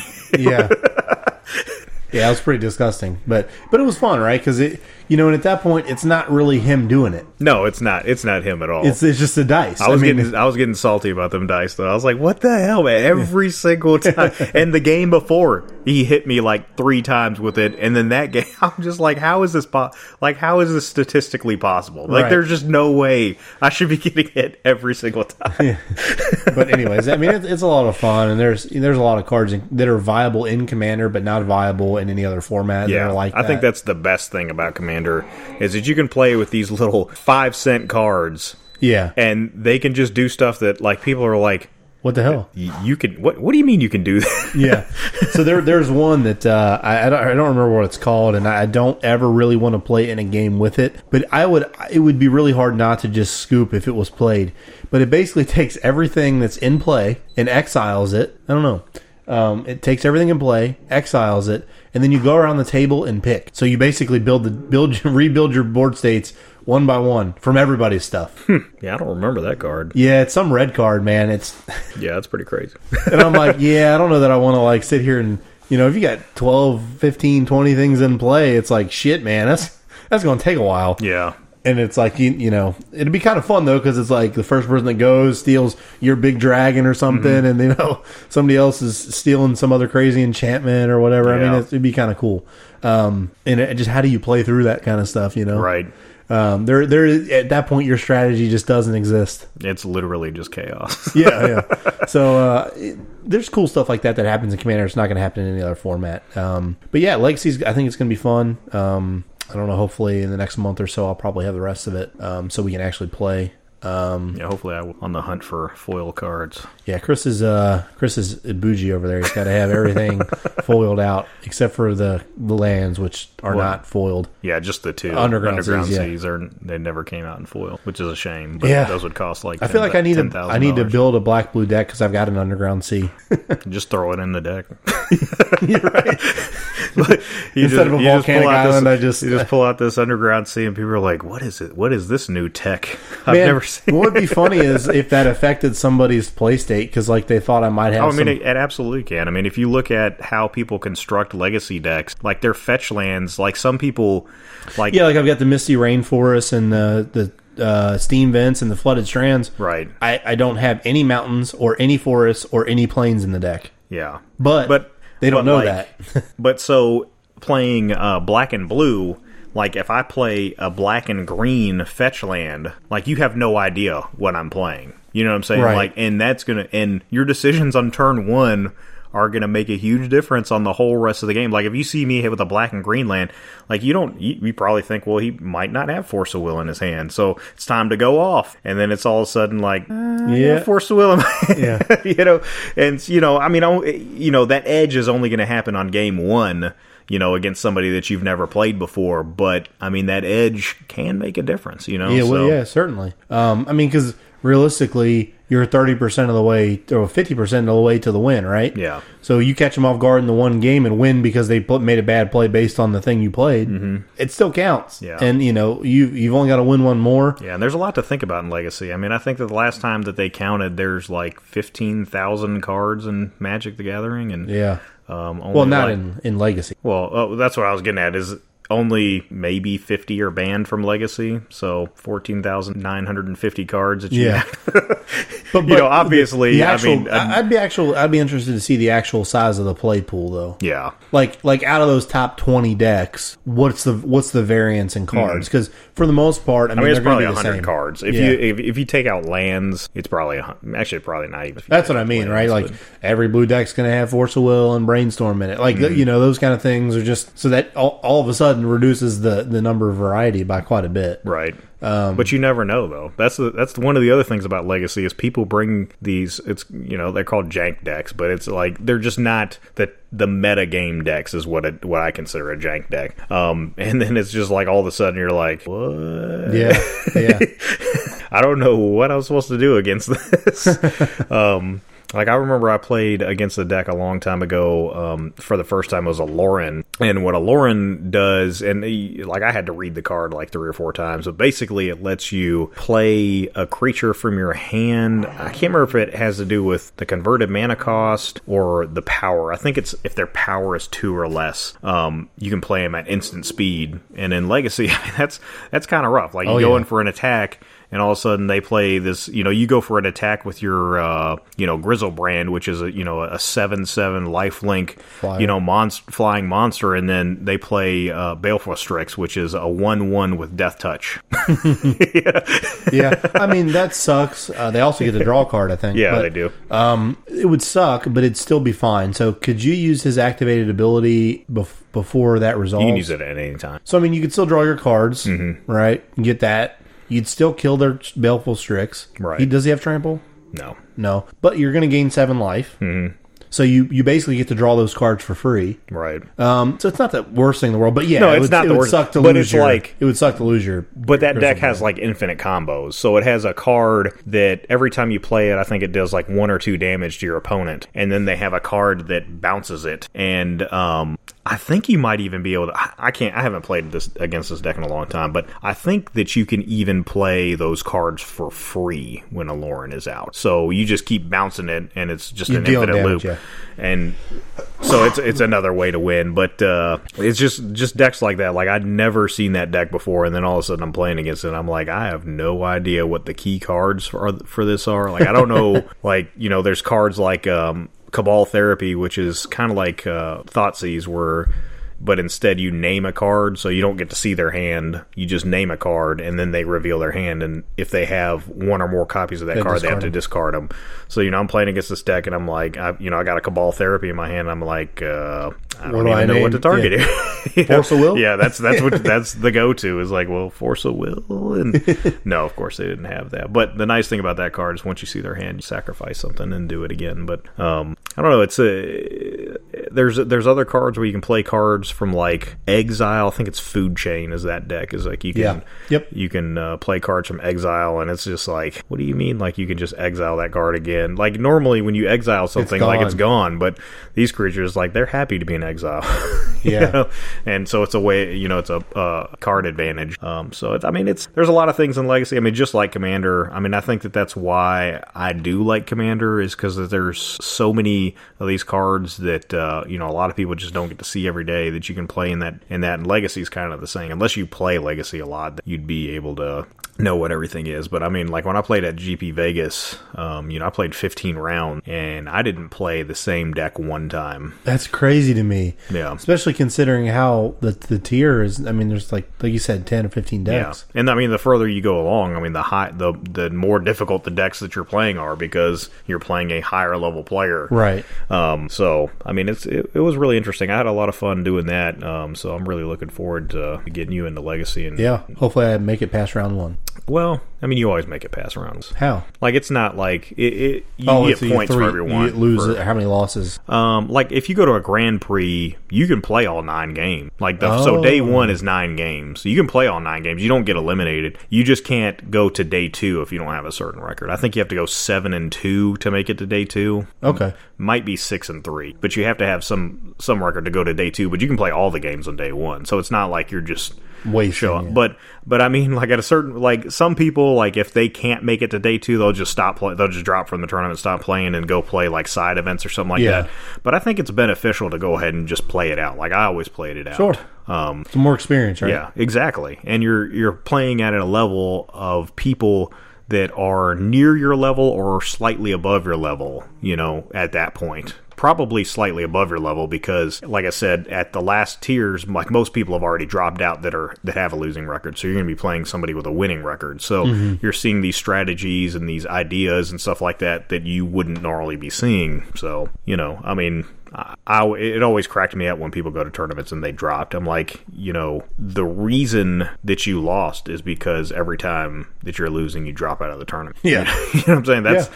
I mean, practice always makes perfect, right? Yeah. So you can't learn. I mean, And like I said, the most important thing is playing people that are better than. Like, if you're playing in a tournament, they're probably not going to tell you their strategy and whatnot. But I guarantee that if you wait a minute after the game and you want to talk to that person, unless they have something else that's going on, I bet you they'll talk to you about what you know what happened in that game. And I bet you that they'll give you pointers on like, hey, if you play against this deck next time, here's where I think you messed up. Yeah. Or or here is where I felt like I was going to lose, but you did this. You Yeah. know. Um, and I think those are some of the best tips that you can get from people, especially against decks that you've never played against. yeah, for sure. I mean, and and regardless, I mean, even like let's say you lose three games and drop. I mean, what if in the, the fifth and sixth games you would have played the same deck that you played in the third game, and then you could you could try a different strategy, Mm-hmm. Yep. or or you could be like, hey, that's where I lost last time. Let me try this instead. Mm-hmm. I mean, you know, and that's how you kind of figure it out, right? Is is is losing, Yeah. and then in the same situation doing something different that might work And right? maintaining that that humble approach to the game is going to make you enjoy it more too. Because if it's just like, I well, lost, I I'm lost, but- salty, yeah. yeah. And I, I see people that play like that. Luckily, in Legacy, you don't see that that much, but in some of the other formats, you do. Um, and it's just because. Legacy tends to be a more mature crowd. I mean, it's not always, not every. Uh, there's exceptions to every rule, but for the most part, the decks are expensive enough that only certain people are playing Legacy. Um, so you get a, a just generally a different person, a more mature person uh, playing Legacy. You know, I mean, if you're 12 years old playing Legacy, like you're probably pretty smart. You know, so you're probably not going to tilt. who bought your goddamn easily. Underground Seas is what i want to know about mine? no i mean Oh, you're oh, 12 that playing 12 legacy yeah, well, there was a, I think there was a seven or six or seven year old girl that was playing at Grand Prix Vegas. Really? And she was beating people. I don't think, I don't, no, she was playing Legacy. She was playing Elves in Legacy. Really? Yeah. Which at that time was a budget deck, not anymore. Um, but yeah anyway, Gaea's Cradle was a little expensive yeah. Yeah, they used to only be like a hundred bucks. But uh, yeah, I mean, it's you know, it's. I think that the the continuing on is really important. I mean, not only in Magic the Gathering, but in life. Yeah, yeah, I mean, right. it's like you know, getting getting salty and, and tilting out and, and quitting in times that you could learn more from that situation. I think that uh, there's just it's just too easy because of like online games and stuff like that. Like it's just so easy to just be like, all right, I'm done yeah you know Um, Yeah, I mean, for me, you know, I mean, there might be times where I get frustrated, but it only makes me want to play more. yeah, I'm like, all right, well, I fucked up, but yeah. maybe I can not fuck up next Right. time. You know, And I mean, like the only times that I ever felt like salty uh, playing like Magic and stuff like that to the point where I just needed to step away was like Magic Online, and most of the time it wasn't because like my opponent or anything. clicked through it's combat or something? I, I screwed something up, and then I'm just like, all right, I'm making mistakes. I need to step away. Yeah. you know what I mean. Like there is a certain point where you're too tired or something like that. Okay, step away, stop playing for a little while, take that break, or maybe just sit out the next round. Like you can still say, "Hey, I'm going to take a loss for this round, but I'll be back in the next round." You know what Yeah. I'm saying? So you're still holding yourself accountable to play that next game, but you're taking that break. And you, Yep. I mean, you might need it. I mean, legitimately, like if you're playing in a, a nine round tournament, we said each game is 55 minutes. each three games, right? Yeah, well, I'm sorry. Each each round is 55 minutes. So that's Three a minimum of 9 hours. Wait, it's nine rounds. Yeah. Oh, wow. Yeah. Yeah. Um and then there's time between rounds. So this Long is why you know we were talking about the other day like buys Yeah. are very important Yeah, I'm sure. because you get to sleep in a little bit. You only have to play 7 games. Yeah.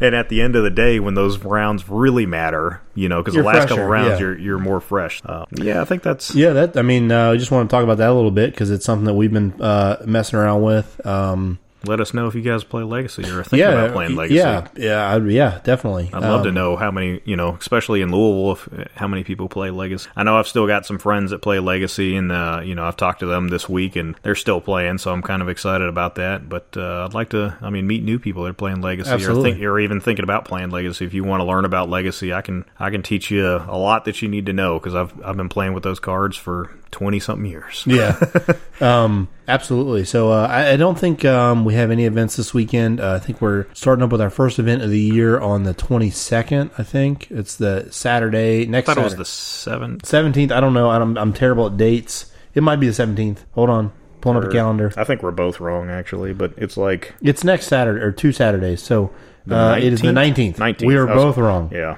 I knew it was that week. We you were you were closer than I was, but we were both wrong. Yeah. Um, And that'll be at Rec Bar, right? yeah, it's going to be at Rec Bar. We'll be back at the OG spot for the first event of the year.